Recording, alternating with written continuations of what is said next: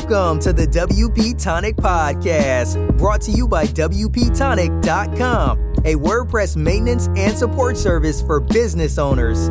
We talk to the leaders in WordPress, business, and online marketing communities, bringing you insights on how to grow your business and achieve success. Now, here's the host of WP Tonic, Jonathan Denwood and John Locke. Welcome to WP Tonic, episode 176. Today we're talking the biggest mistake that we've each ever made uh, on a web project. What's our biggest uh, screw up that we've ever done? Uh, before we get into today's show, I want to give a big thanks to our sponsor, Liquid Web.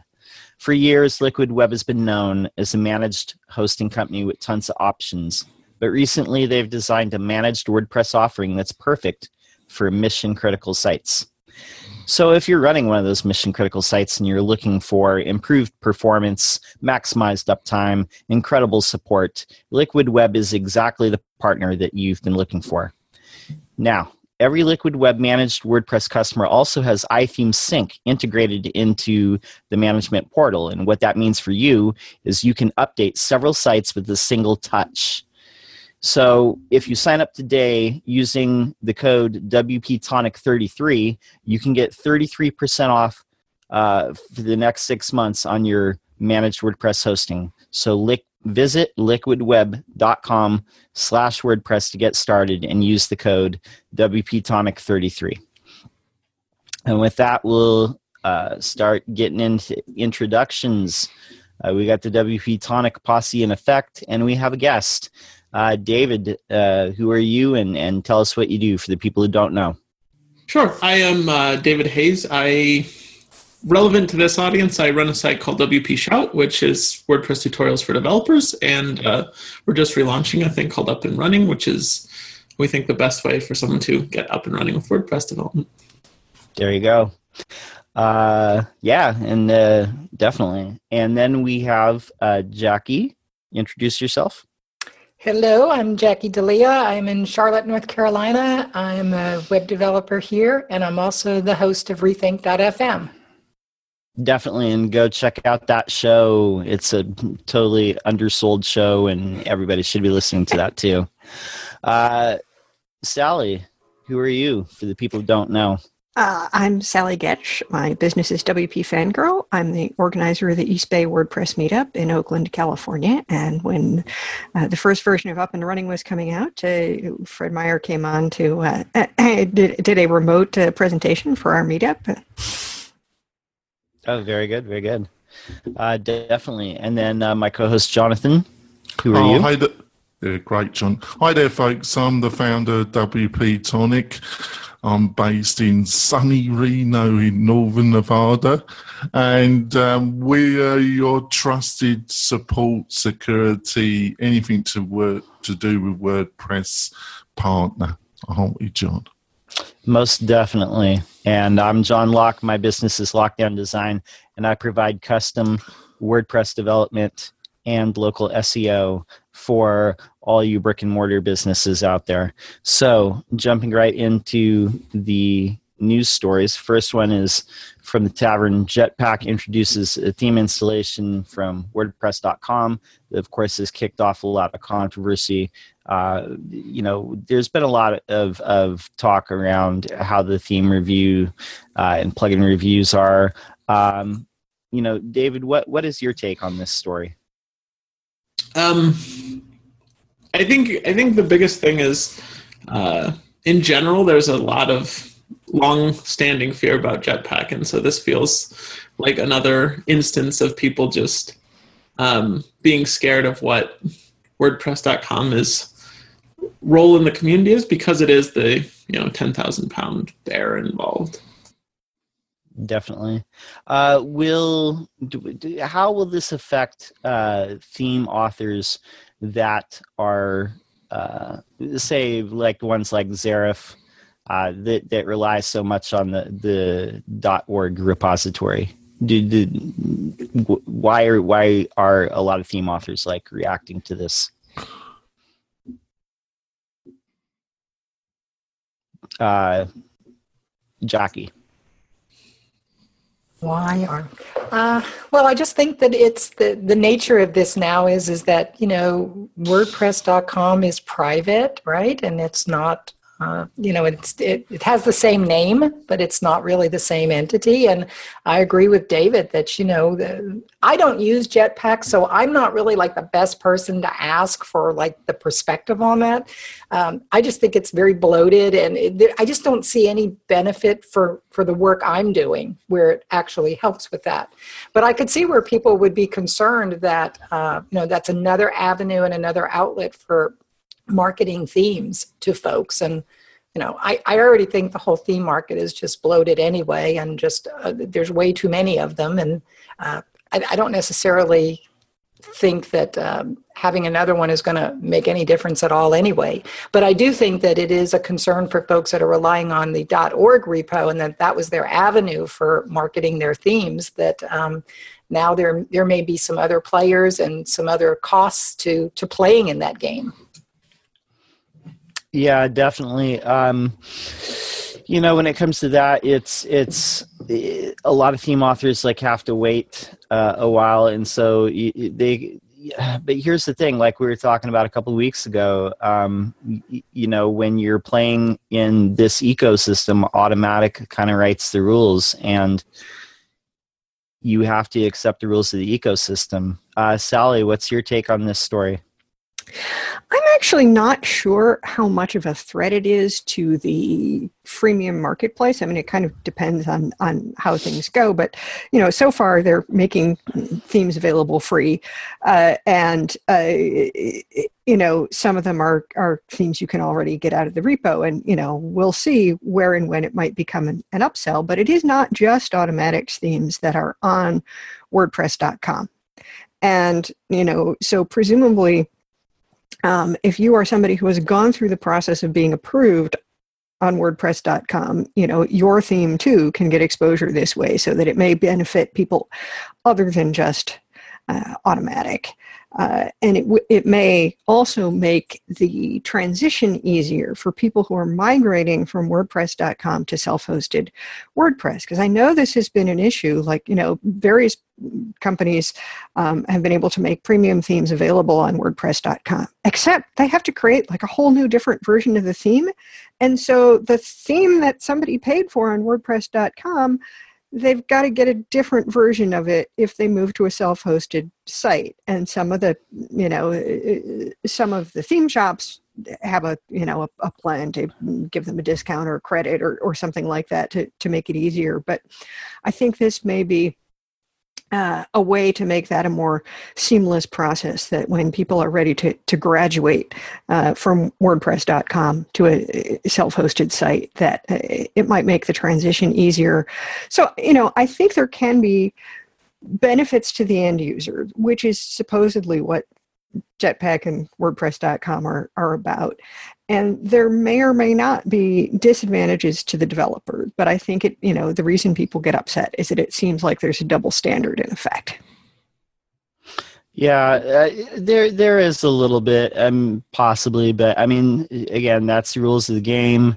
That's how it goes. You know things aren't always going to stay the same uh, the best thing to do is be proactive and stay in front of where you think the market is going and not just depend on it to stay the same forever. Uh, I want to ask Jonathan do you think Jetpack is doing a good job in being a bridge between people who are you know on wordpress.com uh, or going to self-hosting? Well that's a really difficult question. I, I really can't answer that john basically. Um, it's beyond my pay skill to uh, pass comment on that. Um, just reflecting on the other bits, um, I, I, really think this is driven by business more than anything. Um, I got no um, data to support this, but um, uh, WordPress.com, I, I think it's been a in a kind of pincer movement. Really, I think it's been a quite a, effectively attacked by Squarespace and by Wix. Um, in some ways, I, I I haven't had to help somebody get a site up and running um, on WordPress.com for quite a while, but the last time I did it, it wasn't um, as smooth, and um, the individual was expecting more ability to customize. It was um, it was a friend that was helping, and they were looking just for a quick and easy blogging solution. But strange enough, they were disappointed. Um, and I, I, think, you know, um, I think that's what's driving it. And I think Automattic's had to put a lot of resources in the e-commerce side, haven't they? A lot of attention has had to be um, transferred, engineers and resources, which is going to be our next story. Um, so in some ways, I think they're linked because I, I, think a lot of the resources had to go into the WooCommerce side.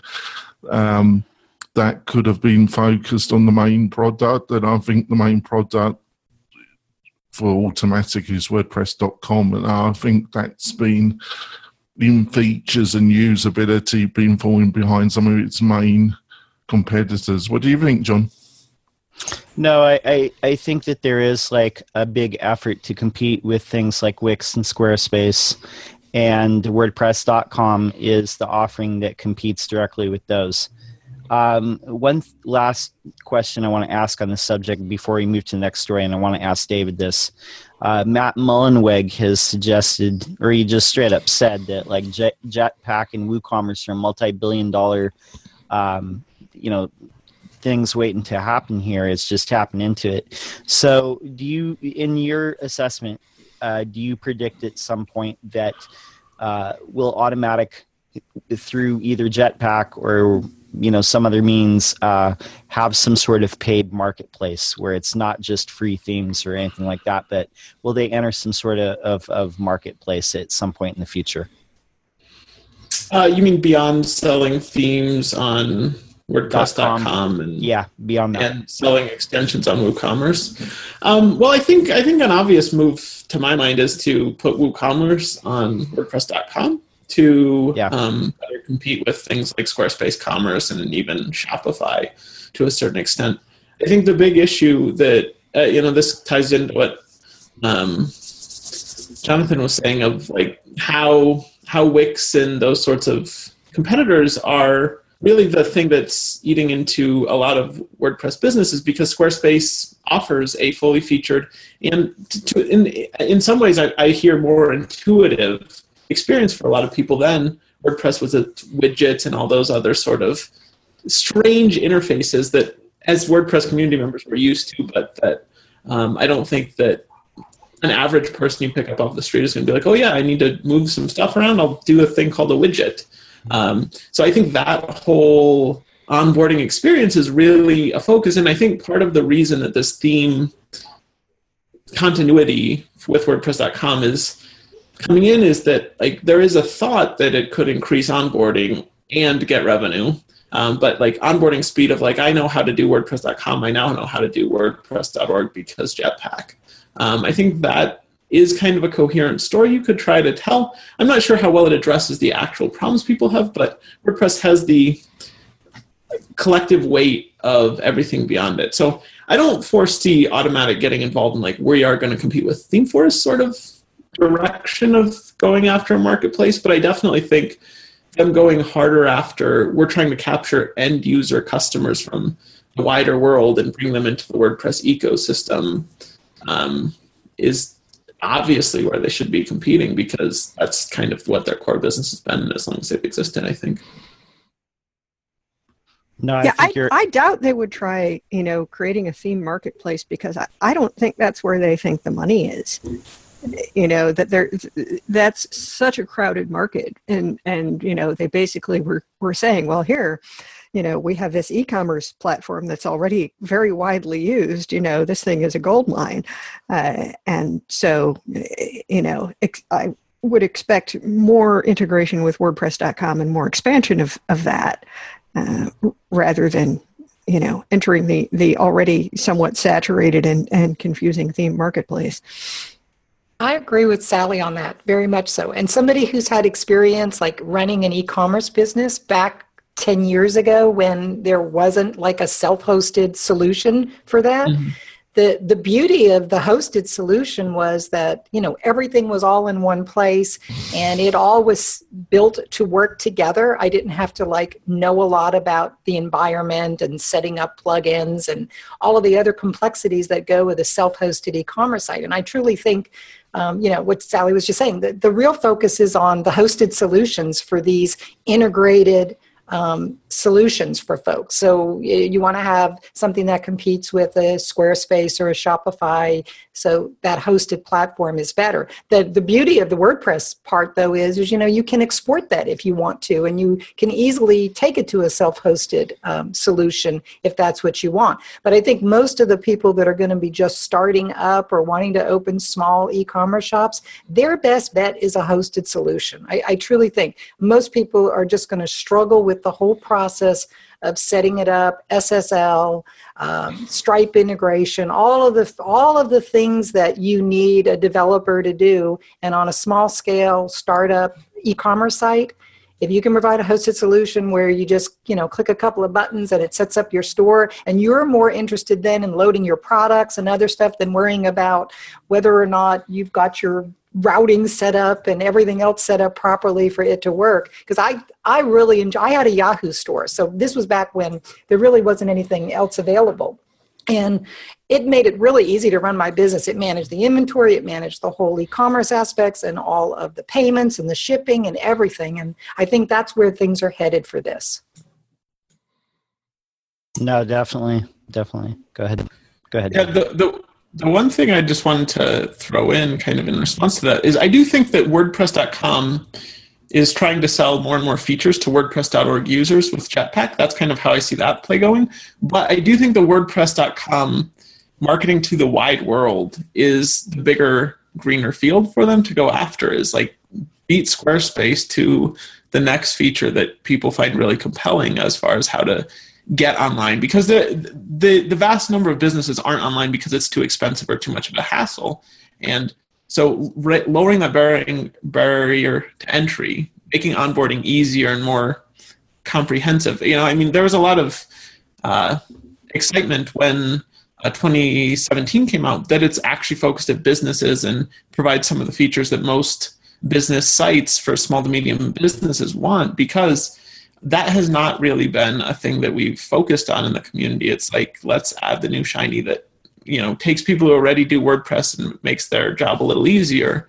But we've not focused as much on bringing new people into the products. No, well said. Definitely.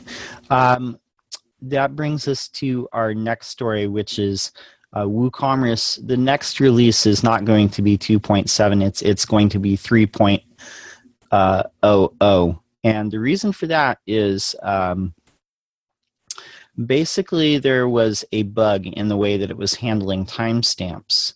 Um, in a lot of cases, developers uh, need to get a uh, UTC timestamp or a uh, uh, ISO 8601 date time string, and so they needed to change the way that, that that was being handled. In addition, they're moving to semantic versioning on this version of, of WooCommerce. So anyone that's using or anyone that's using versioned template files that are at 2.7, they may need to change them to 3.0.0. Um, David, thoughts on um, WooCommerce uh, changing the versioning system uh, in this case? Yeah, um, I mean, I for, personally, I'm very up on the idea of semantic versioning. It's one of the things that I, I get why WordPress refuses to do it. Um, for those who don't know, semantic versioning is you have a major number, you have a minor number, and you have a patch number. Patches are bug fixes. Minor numbers are for new features on top, and majors are for like we broke stuff on your old version. You actually will have to do something in this update step. So WordPress doesn't have major versions because we try to maintain compatibility always and so there's like a, a kind of coherent story there. But i had the experience with woocommerce i think at 2.3 or something that a site broke because the templates changed or whatever it was and that is a troubling experience for the client who doesn't know um, what's going on or why they were you know i promised them they could typically just update plugins and it wouldn't be a problem. And in this case it was um, which kind of ties into the theme for uh, the rest of the show. But um, so i think being clear about when you're breaking backwards compatibility and being very intentional about it empowers you to both actually break it sometimes which i think kind of kneecaps wordpress at times and it also lets you um, let let people better understand what your numbers are because semantic versioning is the most common way that software is versioned and so people are used to this and are a little confused by the way wordpress rolls up always um, from 3.9 to 4.0 for whatever reason. So i think it's a it's a great move. There's not a good reason other than hey wordpress does it. We are, we're a wordpress project that it was i think the way it was. So i think it's a great move Jackie, uh, thoughts on this and and things to look out for possibly. Well, I think it makes a lot of sense to to do versioning the way everybody else is doing. It makes it a lot easier to understand what's going on, and especially when a major version comes out, you know, you need time to prepare for that. You need time to make sure that you don't have any compatibility issues. There's a lot of people that write plugins that uh, go on top of this. So they need advance notice. They need to plan for that. And I think that that makes a lot of sense to do. And uh, having, uh, you know, a what appears to be a minor version change switch um, some major thing or, or break something on your site is a big issue, especially when you're talking about an e-commerce install that is generating income, right? So it's not as if my uh, it, my my bio picture on the about page is now you know not centered properly because of this update. It's like my shopping cart's not working we're not getting orders uh, i can't ship orders. Those are like big problems to have. So i think um, you know putting a more formalized process to that makes a lot of sense no, I totally agree, and uh, you know, definitely like having a standard versioning system will make it easier for people to judge. You know, the people that understand the versioning system that they'll be able to judge, like, hey, like this is just like a, you know, a patch, or this is like something where I'm actually going to need to uh, test everything and make sure that things are still going to work if I, you know, update this, you know, update WooCommerce. Uh, hey, we got a new guest here, Lee. Well, Intro- howdy ho. introduce yourself, Lee, for people who don't know who you are. Hey guys, uh, I'm Lee from the WP Innovator podcast. 22 minutes late because the time zone shift. Oh, well, there you go. I, th- I thought we all started at five, and then I was like, ah, crap. That's right. Y'all did. Uh, uh, you, you, guys changed the time, not us. Uh, oh, yeah, so I was like, oh la la la la, and then like, oh. yeah, well, they're, they're, that's because There's, we're backwards here. We're you know we're spending I don't know how much resources twice a year changing clocks for absolutely no reason. oh, they change clocks in Britain. It's just at a different time. Just in a few weeks' time, yeah. Oh well, then you're wrong too. yeah, sorry. Anyway, I'm here now. Sorry, okay. guys. Cool. Uh, I, I was just going to ask Sally like her thoughts on the uh, WooCommerce. Uh, they're changing the versioning to 3.00. Uh, some of the people are asking uh, plugin developers saying, "Hey, we need longer time on the release candidate uh, versions of this." You know, any thoughts on this, Sally? Uh, well, I agree that it, it, just makes a lot more sense to use the semantic versioning because, you know, I have several times explained to people from outside the WordPress community the bizarre versioning system that WordPress uses and why, uh, it, it, you know, you can have a major release that's like 3.9 um, because it, just doesn't make sense to anyone else. Um, I uh, what I'd really like to see uh, WooCommerce do is address like instead of telling people to modify their darn templates so that you have you know 38 templates in your child theme that you need to update or or revise when there's a, a new version out, telling people, look, we have all these nice hooks in WooCommerce. You can just you know hook the changes that you need into it and then leave our templates as they are so that whenever you upgrade WooCommerce, you get the new templates and you don't have all these objections. And, and you know, the only time that it's going to worry is, is if they decide we're going to, you know, deprecate this particular hook and, and put something else in, in there instead. Yeah, it's an excellent point. Uh, definitely, WooCommerce has a lot of documentation on their hooks. Uh, and and uh, that's one of the things that I do like about WooCommerce. Is the two things that it is easy to template and it is easy to hook. So yeah, definitely. Uh, Lee, any thoughts on the 3.0 versioning of WooCommerce? Yes. Uh, I'm just excited. Well, excited is actually a bit of a lie. Uh, I'm just um, happy that there is plenty of time for us to test things. Um, it's it's one of the biggest. It's actually the most expensive upgrade for any client that I do is a WooCommerce upgrade. Um, there's so many things to do. Everybody wants to change the look. So I think uh, Sally was alluding to the template files and everything. And for some reason, over the last few changes, every time I've ever done a WooCommerce update, there seems to be some silly little change in the template files that screws a whole lot of stuff up for us. Uh, it's like I don't know, one end div or something like that has just changed and it screws stuff up. But yeah, having having time to uh, you know having time to test everything, etc. I'm very happy about that. Um, but WooCommerce itself, I just um, I got to admit, whenever I go to press the update button, I am bricking it. yeah i mean definitely so i mean but that's good to know i mean and and definitely it's like why you want to have um you know if you're running any kind of woocommerce shop you don't necessarily want to have just like your marketing intern or your college kid or whatever like hitting update or whatever. You want to have like a trained professional uh updating stuff someone who who you know realizes like the impact stuff could have because you know and definitely in something like woocommerce any type of e-commerce where you have different things different payment gateways and and uh, different types of plugins uh, set up you know those things rely on on the site and woocommerce and the theme and everything to to work together in coordination. Jonathan any final thoughts on this before we go to our break? You're on mute. Unmute. You're on mute. You're still on mute. I'm sorry about that, folks. No, um, not really, John, because I leave it for you to do, don't I? I guess so. Um, anyway, yeah, definitely. So we're going to roll into our main topic. I think this is going to be an excellent show. Uh, when we come back, we're going to be talking the biggest mistake that we each ever made on a web project. What did we screw up? Stay tuned after the break. You want to spend more time making money online? Then use WP Tonic as your trusted WordPress developer partner. They will keep your WordPress website secure and up to date so you can concentrate on the things that make you money. Examples of WP Tonic's client services are landing pages, page layouts, widgets, updates, and modifications. WP Tonic is well known and trusted in the WordPress community. They stand behind their work with full, no question asked, 30 day money back guarantee.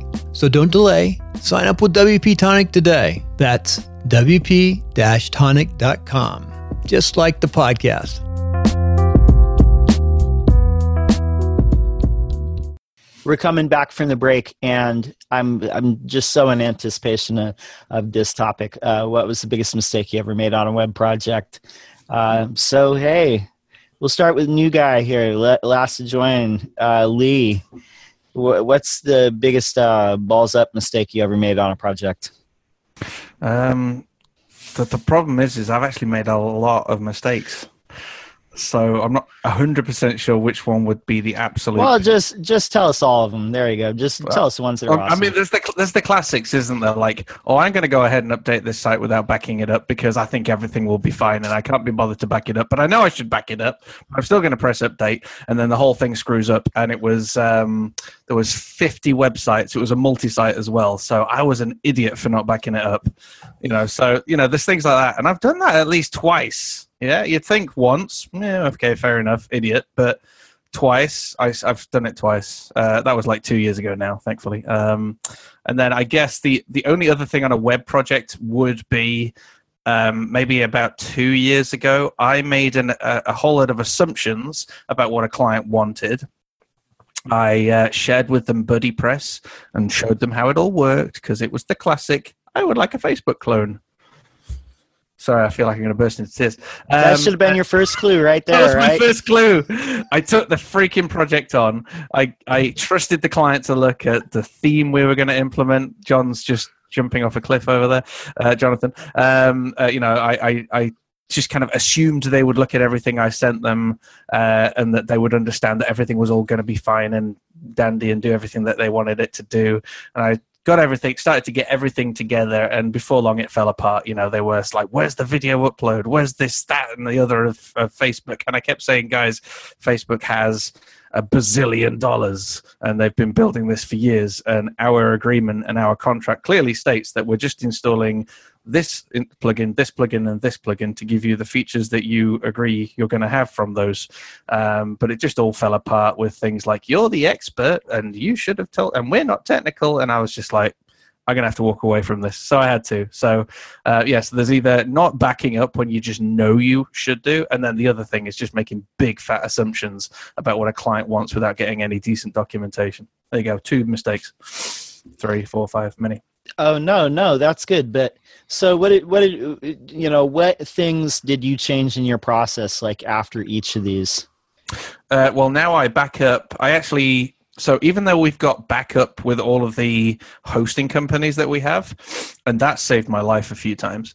Um, what we also do now is use Duplicator Pro everywhere, and we actually back up everyone's sites on a nightly basis to our um, Google Drive or Dropbox, depending on where we're doing, and we also do it to the clients as well. So that gives us 24 hours at the worst um, to be able to recover someone. Because I've always thought as well, what if the host goes bust?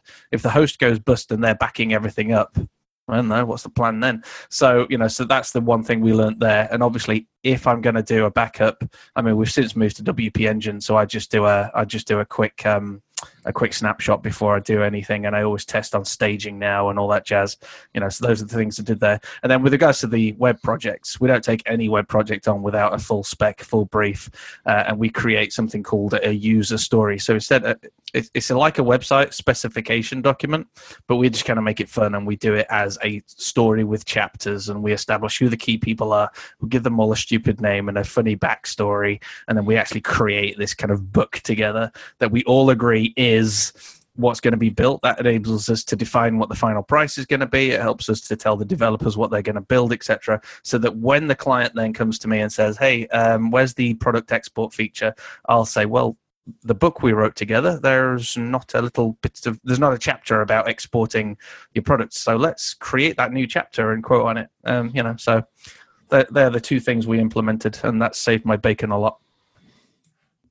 No, I love that that you made them stories and not necessarily feature requests, and that well, you have documentation. Well, the thing is I got to admit I'm lazy and I don't read boring stuff. Um, so, like, if someone gives me a product specification document, I, I lose the will to live. If somebody gives me a funny document that's like a story about a guy called Reginald and a lady called Lizzie, and and it's just silly and funny, uh, but it also covers what they're going to do. I'm going to read that and have a laugh with it, and I'm also going to know what I need to to build because I can then quickly bullet bullet point the core features. Um, you know, we're going to tell the story about how they lo- how they register and go and check their email and make a coffee, and then click on the link and just inject a little bit of humor throughout it. So it makes it fun for us and also fun for the client. Excellent, excellent, David. When it when it comes to biggest mess ups that you've done, let's hear it. Yeah.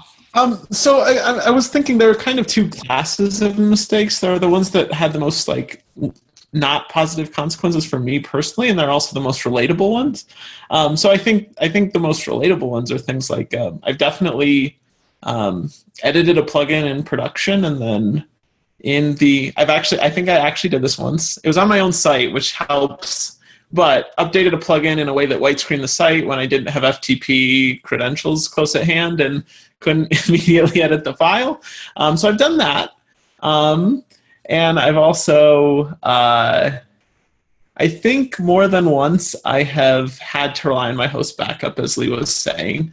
Uh, because I didn't actually run my backup, or when I I did have a backup running, but I didn't know how to restore the backup I was running, um, which is a whole separate but valuable thing to do. Know how to restore your backups in addition to having something that you think is a backup. Amen, um, brother.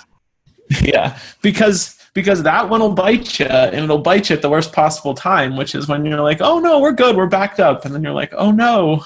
well, let's hope that the 24 hour ago one that my host happens to have saved is good enough. So those have definitely happened. I mentioned the WooCommerce. Um, I don't think I updated that in production. Fortunately, we had a staging site where I found out that this update was going to break all the templates.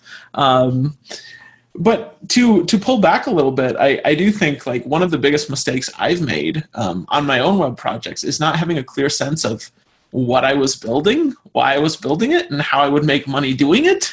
Um, which is much more. It's it's less of like the small, you know, change a process, um, but it's like uh, basically the way Fred and I, who we run WPShout together, the way we got started was this business that we had i'm going to put business in air quotes um, business that we had that was just an idea and a dream and thought that if we build it they will come and give us lots of money. So um, i think that happens a lot online and it's it's a much bigger problem.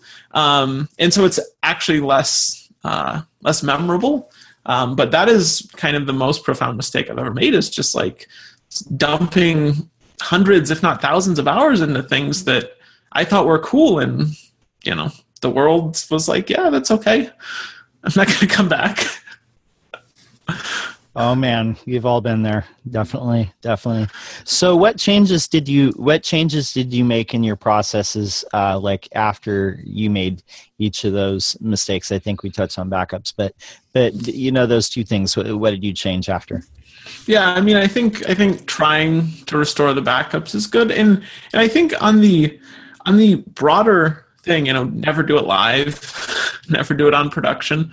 Um, you know, there's a reason they call it cowboy coding, and it's not because cowboys are valorous and brave. It's because they're wimps who make mistakes and die alone in the, in the desert. Um, so don't do those things. Um, and yeah, I mean, for the actual like business problems, um, I think I, I can't say that I'm great at it or anything, but um, I'm a lot more thoughtful about why I'm undertaking a project and what I expect to get out of it. And so I, I have hobby projects that I just do because they're fun for me. Um, I've got tons of board games which are just a money hole and time suck, um, but I love them.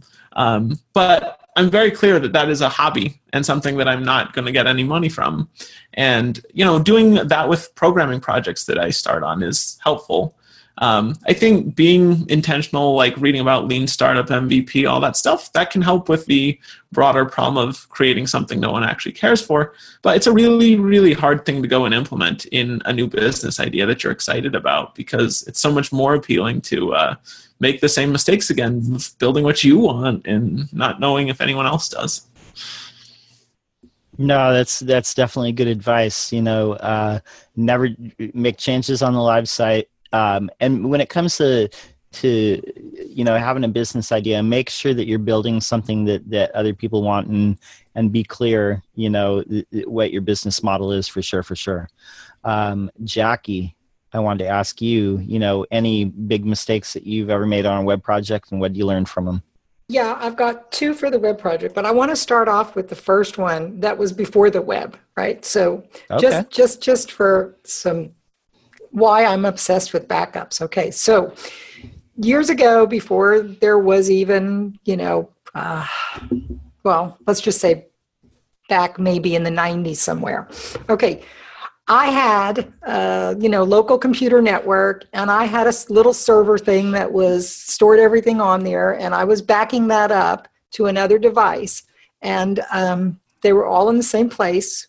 And my server failed, and when I went to restore the backup, the backup drive failed at the exact same time. But like the, the unit didn't want to work.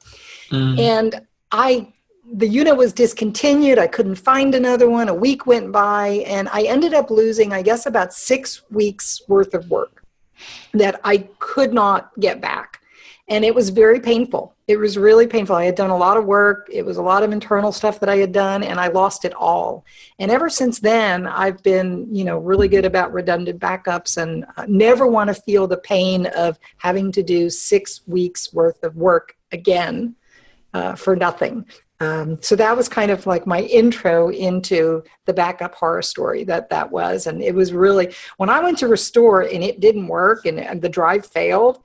I was like, how could this have happened? you know, and it was, but it really did. And so it does happen to people. You don't realize, you don't think it's going to. So now my new way is, you know, I have a, I have a backup here, a NAS server that backs up my Mac every hour, right? And then I have another one of those that's like a portable one that I keep in a safe. And I, I am reminded on my Mac every two weeks to take that out and do another time machine backup with that one. So, like, there's always something there. And then I have like a CrashPlan that backs up to the cloud, like all of my important stuff that there. So, that's like my scenario that I will do. And I'm even gone as far as if I'm going out of town, I might take that backup thing out of the safe and bring it to my parents' house or something and just leave it there until I get back. So that's my obsession with backups. But probably on the web projects, I have to think probably one of the funniest ones. And, you know, anytime I have to do anything with host uh, DNS, domains, or anything, I feel like somebody's asking me to change live electrical sockets, uh, you know, just with bare hands and just go in there and do it. Because I feel like at any moment, something's just going to explode. And I think one of the ones that I did was I changed somebody's name servers and did not take a screenshot of what their records were, like their MX records and everything else. And then, of course, you go over to the new place where you, the new name server, and you don't have any of that. And then when you go back to the original one, it's not there anymore. So I think that was one of the ones. Fortunately, that was Google uh, that they were using, and that's a pretty standard one that you can go back and fill in. But it was a really good reminder to me that, you know, it's dangerous in there whenever you're in there you have to do anything so it's like that's my biggest challenge every time is i have to do any kind of records changes and things the I've other done, thing I've done is that by the way. If, if it makes you feel better, I've done exactly that. cool. the other thing was I would think like, before version control and before really, you know, using Git to push my changes and things, just relying on, you know, SFTP or FTP is actually just copying the files to the wrong site because I'm using like um, an FTP program. I'm using like ForkLift and I got everything there and it's already like keeps the last one open that I was using. And I just like grab this and drag it over and then realize, oh my god this is another client site that i've just uploaded all of this stuff to. And you know fortunately there was a backup right? So i could go back. But i think that's like that moment your heart stops when you just realize what you just did and you're trying to figure out what is the fastest way that i can undo this. And i think that's like the scariest part. Is just like um, having everything so convenient the way it is right now where you know you can easily just open up things and upload things and drag things and then not paying attention to what folder you actually are dragging things to. So those were my two big ones i think from uh, just a uh, technical perspective. And then of course i totally agree with everybody else as you know not scoping projects adequately before you get started and then realizing halfway through uh, you know you're not going to be able to deliver what the client is expecting and then having to go back and grovel and regroup and try to figure a way out of it. Uh, i think we probably all have done that. I think everyone just needs a group hug, and John, you're on mute, by the way. but I think this is very cathartic, and uh, it feels like therapy for web developers right now, as we're all just confessing the terrible things that we've done, and we're all like nodding, "Yep, done that too." Oh, oh, and I've done that as well. Sorry, John. Anyway, back to you. Oh no, no, totally. I, I, I sense like a common theme is is making sure that you have like backups and and like David said, make sure that you walk through the backup to process to where you can restore it. It's a good idea to like you know practice that. And Jackie is super great. She's got redundant backups everywhere. She's even keeping one in the safe. I do know people that that that have like five or six backups of everything. And if it makes you feel any better, Jackie, I have done the exact same thing with the FTP, and it's usually comes when I'm multitasking or something like that, or trying to do too many things at once, and like over, yeah, and then you FTP the to the wrong. Wait, that's the wrong site. Ah. Uh, but yeah, definitely. Yes. Yeah. Why isn't this showing up? Oh, I put it in the wrong folder. Sally, what horror stories do you have for us today? Okay. Well, you know, I was, I was, I've been thinking about this topic because we're actually having our, our meetup about it uh, tomorrow. And uh, it, there happened to be a, an article posted on the uh, web recently about, you know, some people sharing their mistakes. And it, it was interesting to me how many of the mistakes that they listed were the technical mistakes. Now, those can be pretty heart stopping. And, you know, I had a situation recently, which is to say within the last year or two, but um, I was building a site for somebody. Their old site was on WordPress.com. And if you've ever looked at the DNS settings on WordPress.com, they're kind of funky. Um, and what I often do on a client site is I'll create a forwarder that's like, you know, webmaster at clientdomain.com so that I can set up things like their, you know, WordPress.com connection or their, whatever I might need to set up. And then, you know, later we can point that at whoever needs to get it if I'm not doing ongoing work. Um, but of course, in order to be able to do that, that has to be a, a case where they're running the, the MX through the right place. And looking at the uh, DNS panel in WordPress.com was very confusing. And so it was not clear there that all their mail was actually being handled through, you know, Office 365. So I actually went and set up this forward and then everything broke. And the client was like, having complete hysterics and i was up at you know and it wasn't that difficult to fix uh, but it was just you know it's like ever since then i have been extremely careful to inquire of my clients where their email is run through uh, so that i don't you know don't make that mistake again because uh, you know for most businesses your email is pretty mission critical often more so than your website uh, I, I just wanted to interject here that Sally, that was specifically about communication um, in two ways, right? It's about email and it's about communicating with your client about what you need was. And I, I, I heard this in Lee's thing too, which is like making sure that you communicate clearly with the client what you're building and why, and all that stuff. And I, I just think this is a thing that, in general, as a class, developers are a little behind that. And, you know, in, in general, people drawn to the web are like they, they like computers they don't like talking to people as much so uh, yes the, the, the, right the, the, i think the, the big pitfall in this case was like thinking i knew something i didn't mm-hmm. you know it's it's it's not just you know did i remember to ask about it although my biggest mistakes have all been basically mistakes of discovery uh, mistakes of of not realizing what I was getting into, mistakes of, you know, I think about my my my worst client from hell experiences. You know, one of them was for for a, a not web project and, and one of them was for, for a web project. Uh, but both in both cases the, the problem was not checking the prospective client out.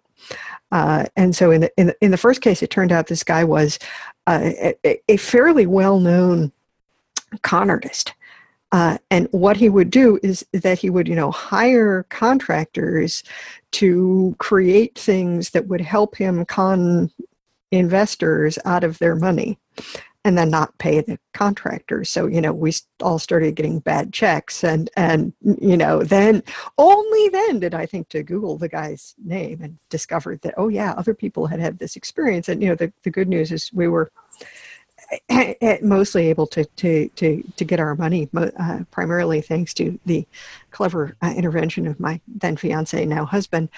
Um, but in the in the next case, you know, I was in a position where I needed money.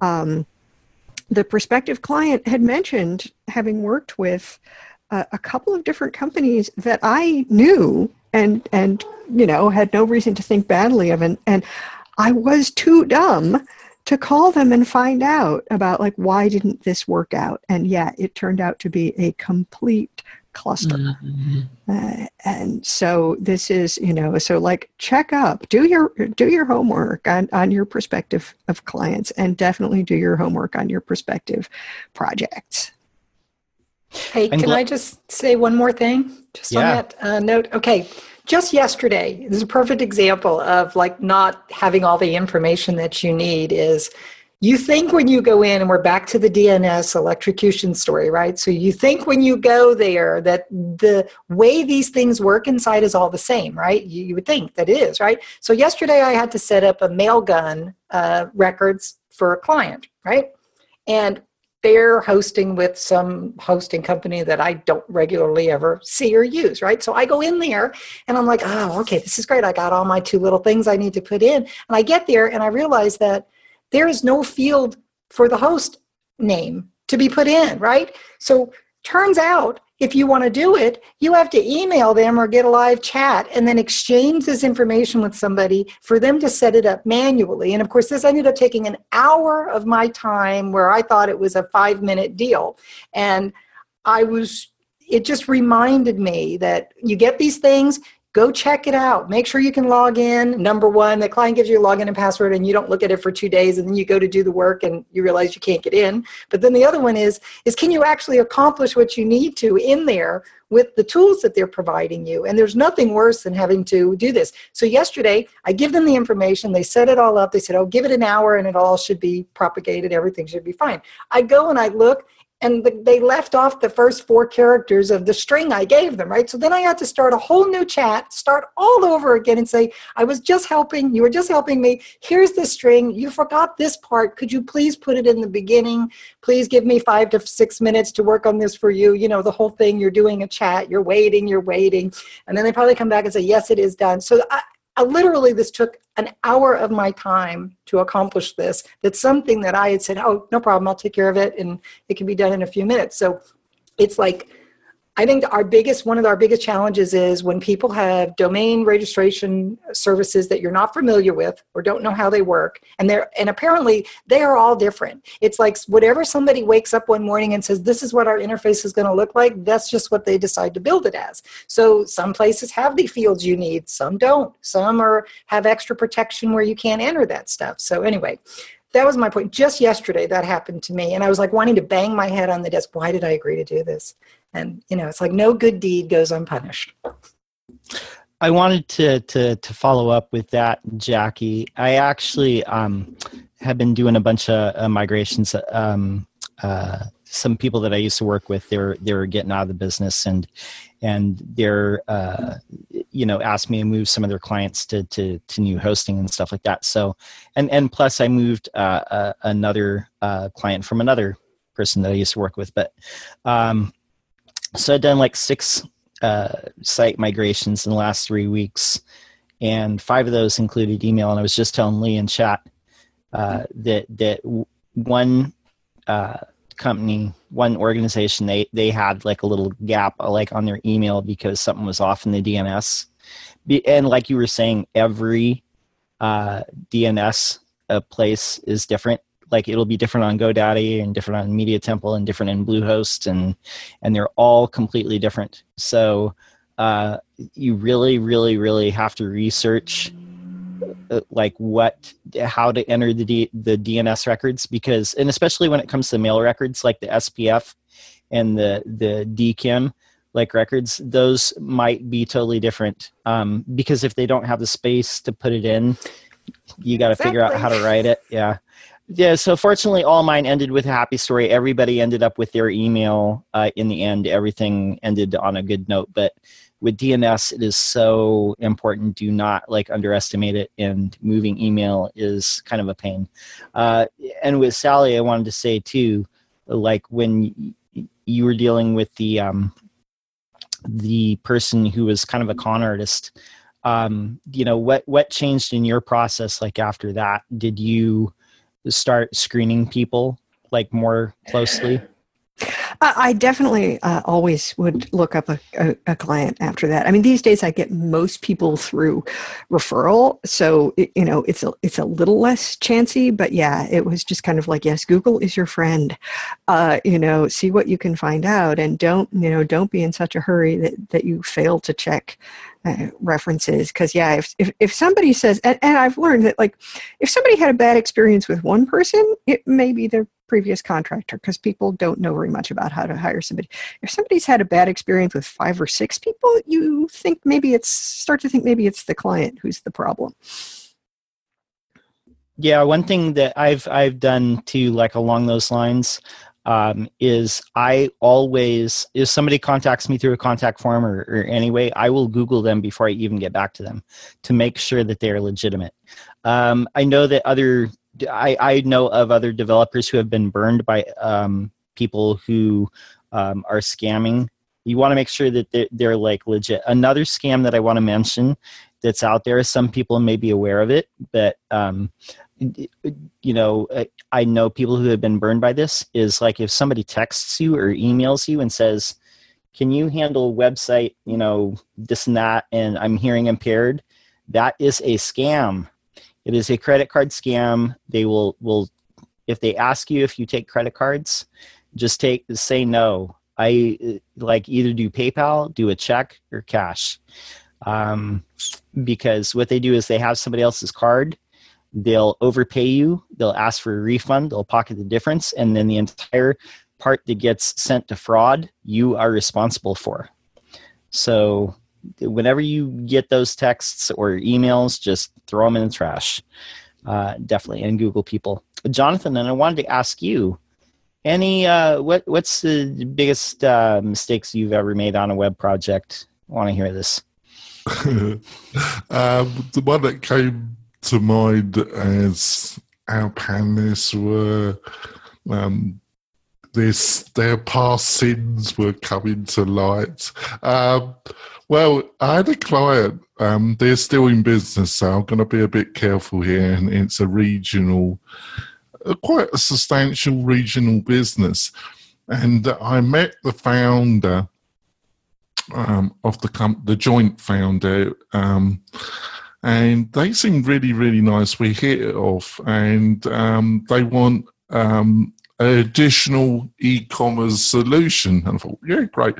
And this was just before I got into WordPress. Um, it was around 2.930, and I was still using Expression Engine and um, I found a local developer because this was this was going to be out of my pay grade, the the custom development. But I found a really good local developer who was experienced in Expression Engine, which was lucky. But he was a top notch guy, and so we go on, on to the first meetings and. Um, prices agreed and um, looks really a fabulous project. So off we go, start knocking it off. And um, we do some of the functionality and we fill in everything with Latin, you know, you know, as you do. And I get called, we get called to a meeting to, you know, to discuss the progress. So off, it's about 11.30 in the morning. So off we go to the office of this company, me and my, my developer subcontractor and the um, founder is there, plus the um, CEO, and uh, I really get on with the CEO. The we start discussing things, and she's drunk. The founder's drunk at eleven thirty, right, John?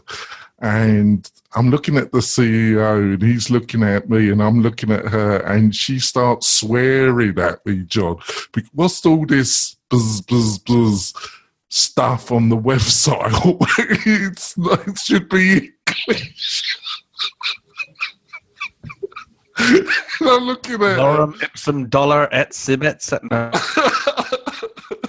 She continues to swear at me, and I, I, I said sorry you're not talking to me like that. And I said, I looked at the CEO, we've got to end this meeting and I'll give you a call in the afternoon.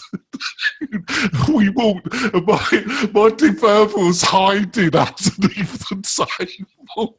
He was just, he just, you can see he was just trying to get away. And I kind of dragged him out with me out, out the office. That, that was you. You drove a client to the bottle. Was that? Is this? Is this the biggest? Yeah, basically. Yeah. yeah. I thought you would say that.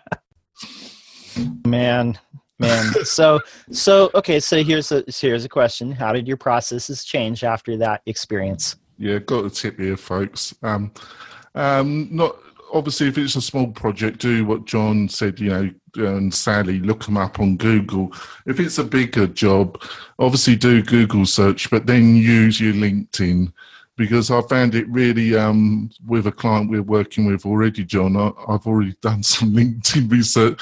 Um, you find um, if you've got a reasonable large network on LinkedIn, you normally find somebody that's done some experience or work with somebody else, and then I'd, I just email them or phone them up saying, is it possible to have a quick chat? Do you know this person? Can you give us some background? Because I'm going to be doing some major work, and you'd be amazed what people will tell you. Guys, I, I have literally never checked up on a client. I'm just saying, I'm, I'm learning something today. Carry on, John. Yes, well, I, I was Amazed fortunate. If they, if they got a band, so you'd be, oh yeah, I know them. it all comes out, John. It Yes, well, it's it's. Uh, I had a case where where someone contacted me who you know he happened to sort of mention uh, an existing uh, longtime client of mine, and so I mentioned him to this longtime client, and he like phoned me and said, "Look, I got to tell you something about this guy." Uh, and so I gracefully deflected that project uh, elsewhere. Um, Good There you go. Yeah, definitely. No, I always and uh, okay. So, um, well, okay. I guess I have a couple like little stories here. Um, when, when it comes to to my biggest mistakes. Um, I'll, I'll start with a technical one. This was early early on in my career. I was doing a site for um, uh, there was an agency I used to subcontract for back east. Um, I don't really do anything for him at this point in time but um, they were doing a, a site for a very large media site. They're uh, in the top twenty thousand sites in the world. You you probably nobody here would probably know the site, but um, anyway, they had a lot of traffic. One of the features that they wanted, well, a there was two mistakes. One, I agreed to do the whole site for like two grand, and this project ended up taking like literally like nine or ten months, and it just dragged on forever. So yeah, so that was one mistake. Uh, but the second mistake was they they had about sixty five thousand posts on the site at the time, and uh, I did not know they they had a feature where they wanted to kind of uh, like click on a thing where it's like here's the top rated sites of the day, the week, and then of all time. So what I didn't realize at the time was when you're doing a database query on 65,000 posts, that can really like you know bog down your site or even crash it. And so we built it. We were like oh yeah we're good to go you know? And then you know they came back and they were like oh hey we spent a lot of money on this and and now like it doesn't work and you know and it crashes the site. So you know lesson learned that one was my fault it was my mistake. Yeah i know lee's holding up two fingers yeah definitely. So uh definitely we could not wait to get to the end of of that. And uh, they went and had their site like done by somebody else but honestly it, there was a lot of mistakes with that one. And how i changed my process after that uh, to tightly define the scope of like what you're doing um, uh, before you uh, go and uh, promise like a bunch of stuff. And and research don't just you know blindly say like okay i can do that you know actually like give advice to you know find out like if that's going to work and then give advice. Uh, second mistake uh, project that i did was also early in my career. I think this is probably like this is probably the first site that i actually did for money. Okay this was actually before that one. And uh, it, it was like for a a company they they are a brick and mortar company. They they sell stuff or whatever. And uh, it was a family business. And the people who approached me uh, was not i didn't it was like the daughter of the owner and uh, her husband. And uh, and then i also talked to the the son of the owner or whatever. And uh, they're like hey yeah we you know we really want you know to do a website. Because they had no website. Their business is doing fine. They had no website. But they're like okay yeah yeah yeah. And i quoted them some ridiculously low number like 500 bucks or something like that. Because i was like oh that's about what a website should cost right so um you know i i made so many mistakes on this one uh and i didn't communicate with them what i was doing. I i basically took it in my head to build them like all put all their products like on the site which ended up being everything that they could possibly sell. The site was really good. I mean as far as like that it just like i i spent way too much time like months too long on this site.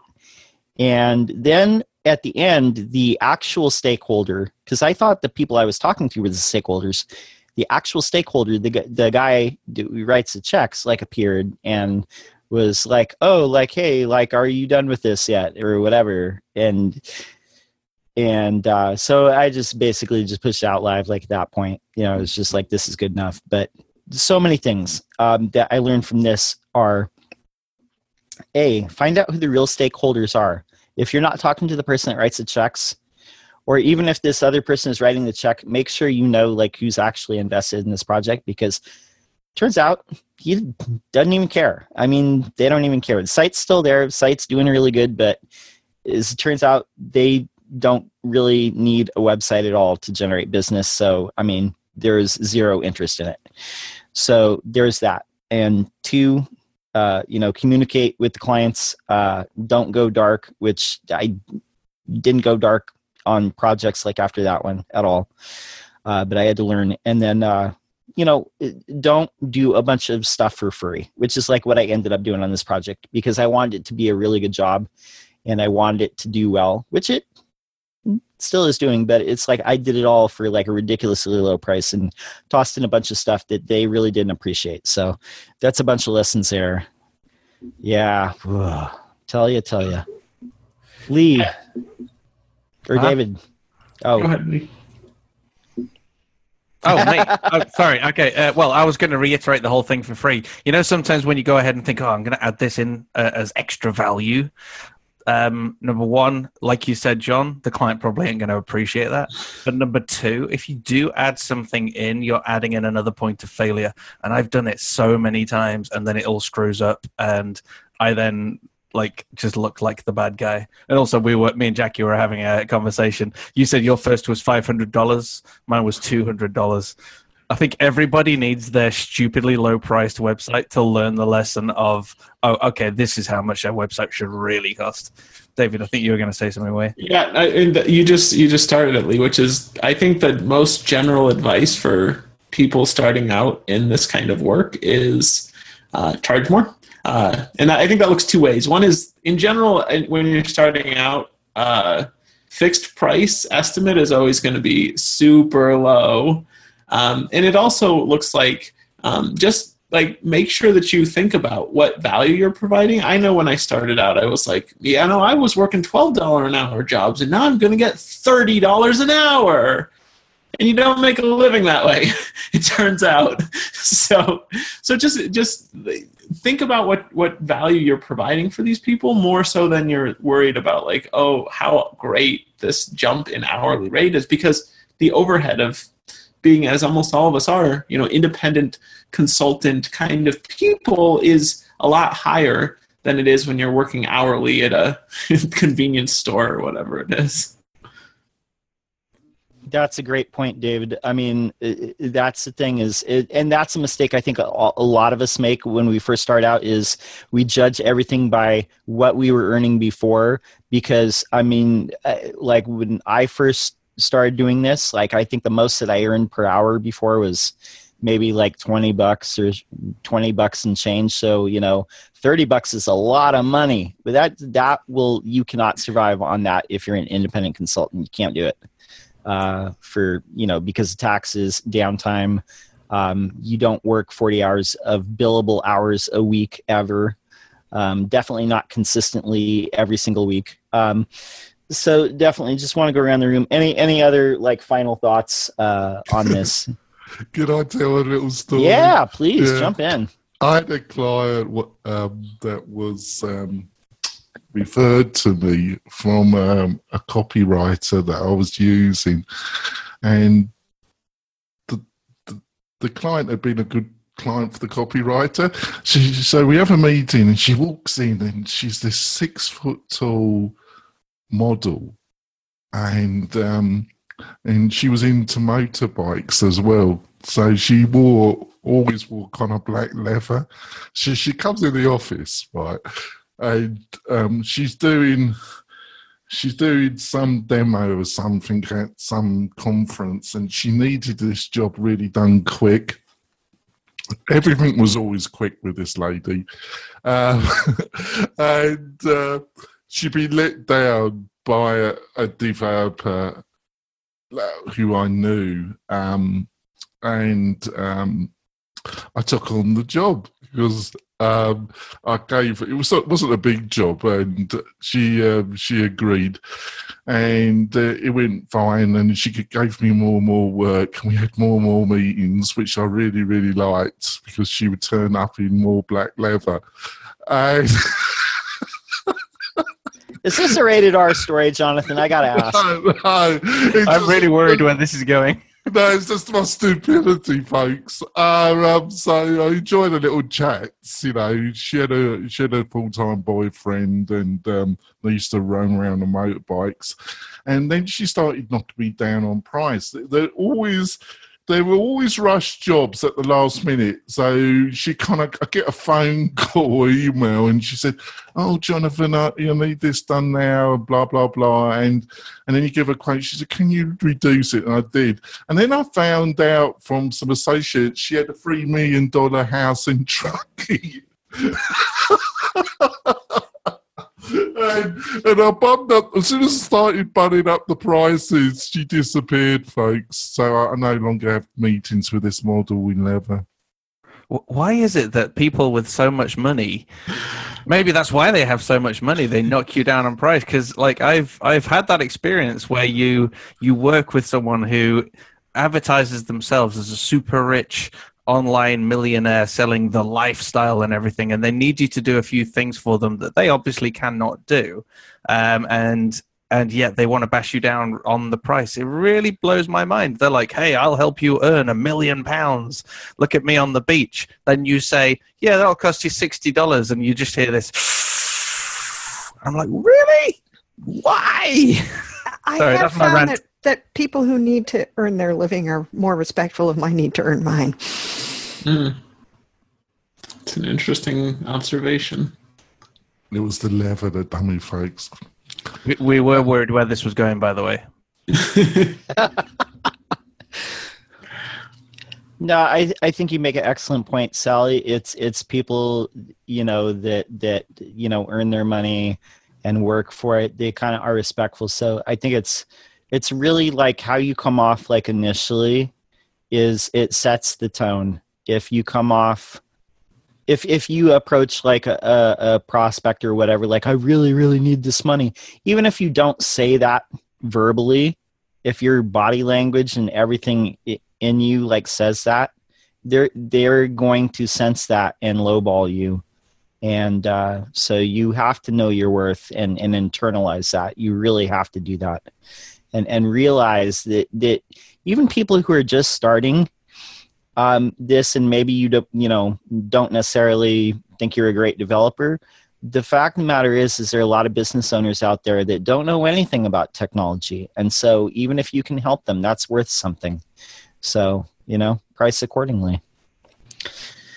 Any final thoughts anyone has or no Um, I was, yeah, John. I was just gonna follow up with what you were just Yeah. saying, which is uh, the thing about not only do you have a lot of knowledge that you don't even think is knowledge, um, like you know, you know what WordPress is if you're listening to this podcast. That's virtually guaranteed, and there are people, business owners out there who don't even know that.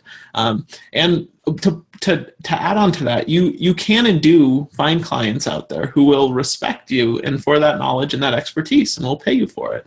Um, they respect your need, as Sally said, to make a living, and they will be happy to pay you for it. And so it is okay sometimes. I think we haven't dwelled a lot on like bad clients, but you know, sometimes clients just aren't going to work out. And sometimes the best thing you can do is just cut your losses quick and just say, look, I'll give you your money back. This is just not going to work out for us. It's already, you know, you aren't communicating with me, or I can't communicate with you, or whatever it is. And just like, you know get out of there. You know we we've talked a lot about stories where we messed up but some clients just are going to mess up in ways that aren't acceptable to you whether that is like not respecting your need to make money or not respecting your time or anything like that. And so i think um, you know valuing yourself is a big part of this. You will make mistakes in this process as all of us have talked about. You know you'll you'll break the production site. You'll you'll uh, you know make everything look ugly when you accidentally click the wrong button like those things will happen that's part of being a professional though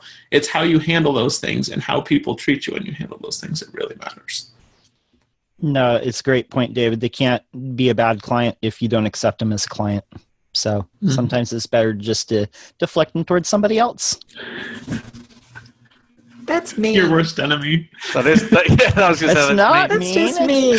That's not mean. You send them toward your enemies. So I'm There like, you hey, go. John, No, I usually Deadwood, just say I can't think of anybody right now that I could refer you to. I just I usually say something like that rather than uh, refer them to somebody else. That even if it's somebody that I would consider like a competitor or something, I just say I basically just say I can't really think of anybody I could refer you to, and that is honestly the truth.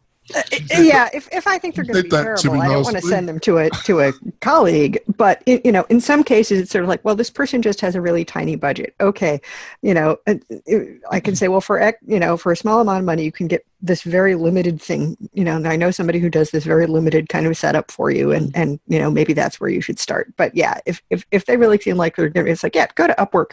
go go away. Yeah, there you go. Yeah, uh, people per hour is a place I recommend people go to as well. You know, if, if there's a limited budget or they're not going to be for me, or I know that it would be bad to recommend them to anyone else I know as well, because that's my credibility on the line as well. Then yeah, Mhm. I'll just send them. I'll even help them if they really want. I'll be like, hey, go check out these. You know, these type. You know, type this into um, into Upwork or into people per hour, and you should find a good amount of people. Uh, you know, that might be willing to work with you because most of them are going to need someone to work with them from a country where the cost of living is not as high, so that they can pay the sort of budget they're looking for, etc. True, true. Well, I think this has been an excellent episode, and uh, definitely, I, I actually l- learn things from from hearing what other people have, have gone through as well, and so hopefully, like other people will will uh, get something out of this as well. So, uh, with that, we'll let everybody uh, tell us where to find them. David, how do we get a hold of you if people want to follow you? Uh, so I am David B. Hayes on Twitter, and definitely check out WP Shout at WPShout.com. Excellent, Lee. How do we get a hold of you? Uh, you can find me on Twitter. It's Lee Jackson Dev, and you can check out our super duper new brand, which is now live on angledcrown.com. That's angledcrown.com. yeah. Excellent, excellent. That was Jackie- my radio voice. Jackie, how do we get a hold of you? You can find me on Twitter at jdelia and at jackiedelia.com or head over to rethink.fm. I'm there too. Excellent podcast. And uh, Sally, how do we get a hold of you? You can find me at WPFangirl.com. I am at Sally Goetsch on Twitter. And if you can spell my name, you will locate me. I am unique in Google. Only one. Jonathan, how do we get a hold of you? Oh, it's quite easy, folks. I'm pretty active on Twitter at Jonathan Denwood. I'm one of these whole phobies that do answer email if it comes from a person that spent some time to personalise their email to me. But um, so you can email me at jonathan at wp-tonic.com and I'll get back to you in a couple of days. Excellent, excellent. And you can get a hold of me uh, at my website, which is lockedowndesign.com. You can email me, john at lockedowndesign.com, or you can follow me on Twitter, lockedown underscore. For the WP Tonic posse in effect, I want to say adios, sayonara, aloha, arrivederci, peace out, we out of here, and get your dose. Isn't aloha hello? It can be both. Can it? Yeah. Really? Oh, that's like Italian when you say ciao. Yeah, there we go. yeah. Ciao, baby. Uh, ciao. See, you, We're- we're- you just I- I don't suppose- stop learning, even on the exit of this podcast. I'm learning. This is amazing, There go. guys. Go ahead to iTunes and leave an amazing review about this podcast. About how even when they're signing off, you're learning. That's iTunes five star review. I learned Dropping knowledge bombs for y'all. So Well, you've been we listening like, to the John Lee Dumas after now, have you? hours?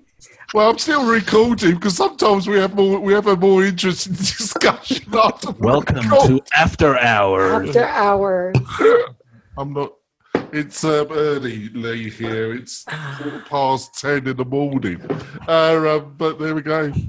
Hey, I was going to share something that um, we didn't really have time to share, but one of the things that I, that has really helped me a lot is, you know, after I um, discovered Erin Flynn uh, and her process for dealing with clients once I actually formalized and made an introduction packet and, uh, you know, a working you're with so, me You're packet. so professional, Jackie. No, but I'm just saying, here's the thing. It actually, you know, when somebody contacts you and is thinking about working with you, if you've got something formal you can send them, like, here's my introduction packet. This is how I work with clients. This is my hours. This is all. You have something to send them. It really, number one, ups your game over everybody else, but it also can help screen people out that you're not going to be a fit for working with, too. And it does it in a really nice way. So that was like really a like I stepped up my game on those things, and it has really helped me a lot. Is um, that, and then once a client signs a contract with you to work with you, you've got another packet explaining well, how we're going to work together and what's you know what everybody's responsibilities are. Uh, those things are nice because I I tended in the past to just email things to people like you know try to write a paragraph or two, and it was different with every client and putting it all down in like a nice formal PDF document and being able to send it has um, made a big difference for me. So if you haven't gotten to that step yet, and you know you're wanting to, somebody somebody that might be listening, that's was like a big help for me. And Erin Flynn's website, uh, she had some really great templates to follow, which made it even easier for me. I'm going to link that up in show notes because I think that's good advice. So, That's great. I'm definitely. very, I'm very impressed. That's one thing that I forgot to mention too that, that I think probably all of us have encountered as well is uh, people contacting you like out of your business hours and stuff like that. And that's definitely don't respond if you don't want to set the precedent. Absolutely. If they contact You're you, communicating by when you're communicating. Yeah. yep. I think is, that goes back to what David was saying, though, is that whole communication thing is actually, you know, taking the time to communicate how you're going to work together and actually putting it down can alleviate a lot of misunderstandings and things later. It just makes things, you say, oh, yeah, well, you, you can remember seeing that in here. It's like it's all outlined here. And, Yeah. you know, I, I don't I don't return emails on Friday or whatever your policy is or whatever your hours are, however you're going to work. Formalize it, put it down, and um, have something that you can distribute uh, versus just trying to did I email all of that to them? Did I, you know, it it, it, doesn't work long term. It doesn't have any scalability to it. Put it that way.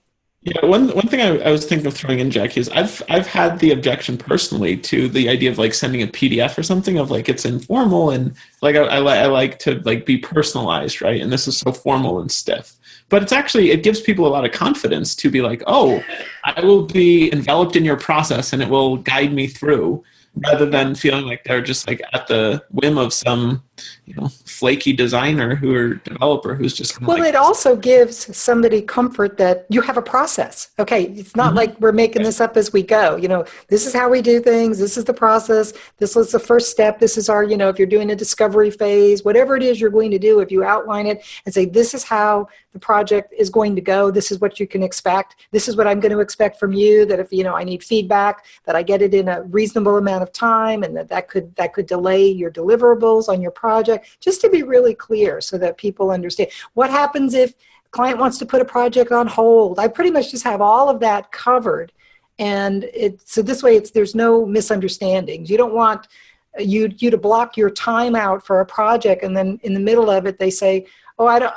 We don't have time right now. We'll, we'll get to this later. And you know now that's kind of messed up your whole schedule. So if you have a, a fee to restart a project or a fee to put a project on hold for more than 60 days or 30 days whatever your process is it just to me makes it's been a really it's really helpful for me to just kind of put it down. And then this way i don't forget to share it. I think that's all very useful. Definitely, it makes you seem. That's definitely uh, something that I probably uh, need to put on my to-do list for sure. Is because I think that that definitely makes uh, you seem more professional, and it outlines like all those things. So there's no, you know, question or doubt or like, well, you never told me. That's right. Yeah, exactly. And at least it's clear and you know, it's like I, I think it just makes sense that it because I'm I will forget for sure to say something or to explain something. And you know you typically are modifying your contract and you know it's nice to have something that just says this is how we work. And this is what happens if something goes wrong you know? This is a if you need to put your project on hold if you need to cancel your project. It's nice to outline that right in your contract right there. What's going to happen if you decide to cancel? What's your process? And then this way it's really clear Excellent. Excellent stuff. I got a, a lesson I'd love to share with you guys. Okay. I'm allowed. May You're allowed. Do it. You're allowed, Lee. You can do Let whatever you like. let me- cool. All right. So um, I invested a, a whole ton of money in the rebrand. This brand has been ready since October uh, last year, and I only launched a week ago. And the lesson here was is I was working until like midnight the other night on an urgent go live because it's the typical client new launch new website just before an exhibition or event or whatever expo or however you call it in the states. Um, and they want to be live before that. And i realized i was working until really really late on someone else's stuff and i was not prioritizing my own stuff. I wasn't considering myself as also a very important client. I am kind of my own client and i needed to get the new brand that i'd invested in live so that i could do a whole load of other stuff. So about three weeks ago we, we decided right that's it. We are treating ourselves as just as important a client. Um, so client work happened and I, you know, you know, as client works, it, you know, as client work happens. But one of those clients became us, and we actually went in on the calendar and we got all of our work done. I paid people to come in and help me get stuff, and you know, 301 redirects, all of that good stuff set up, etc.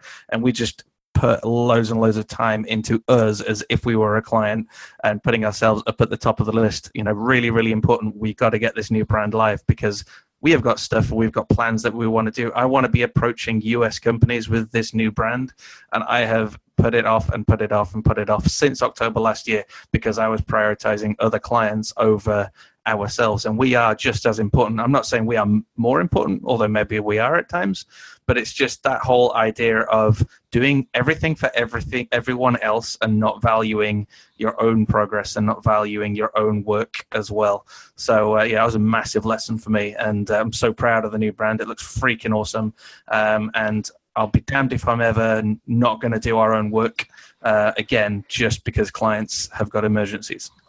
Okay, preach over. awesome Was that a hallelujah?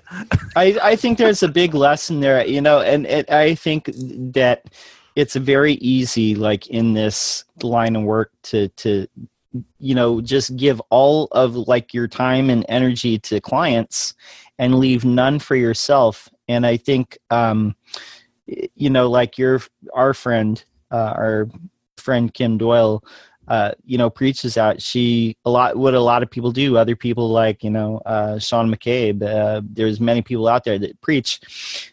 Set aside time each day for your brand first, because otherwise you won't do it.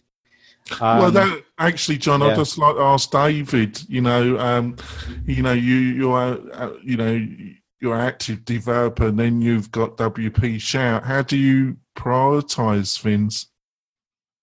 Yeah, I mean, for us, it's uh, it's about commitment to just having a regular schedule, and that that makes time happen.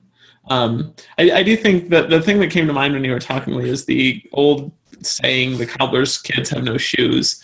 Right? Like this is exactly the problem that everyone has in this kind of client services role is that you forget that oh, I also have needs. I mean, it's, it's a problem that people have in general, a lot of them, but It's it's the classic entrepreneur's trouble of working in the business instead of on the business.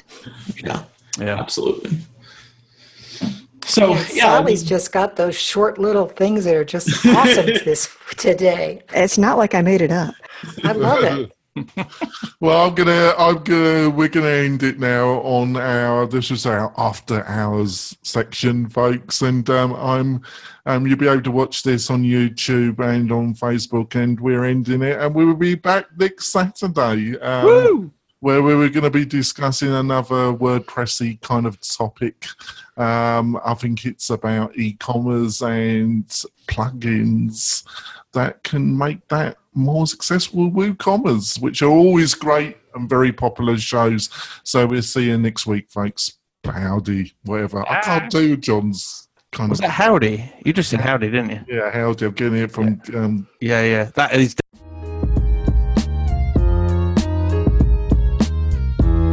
Thanks for listening to WP Tonic, the podcast that gives you a spoonful of WordPress medicine twice a week.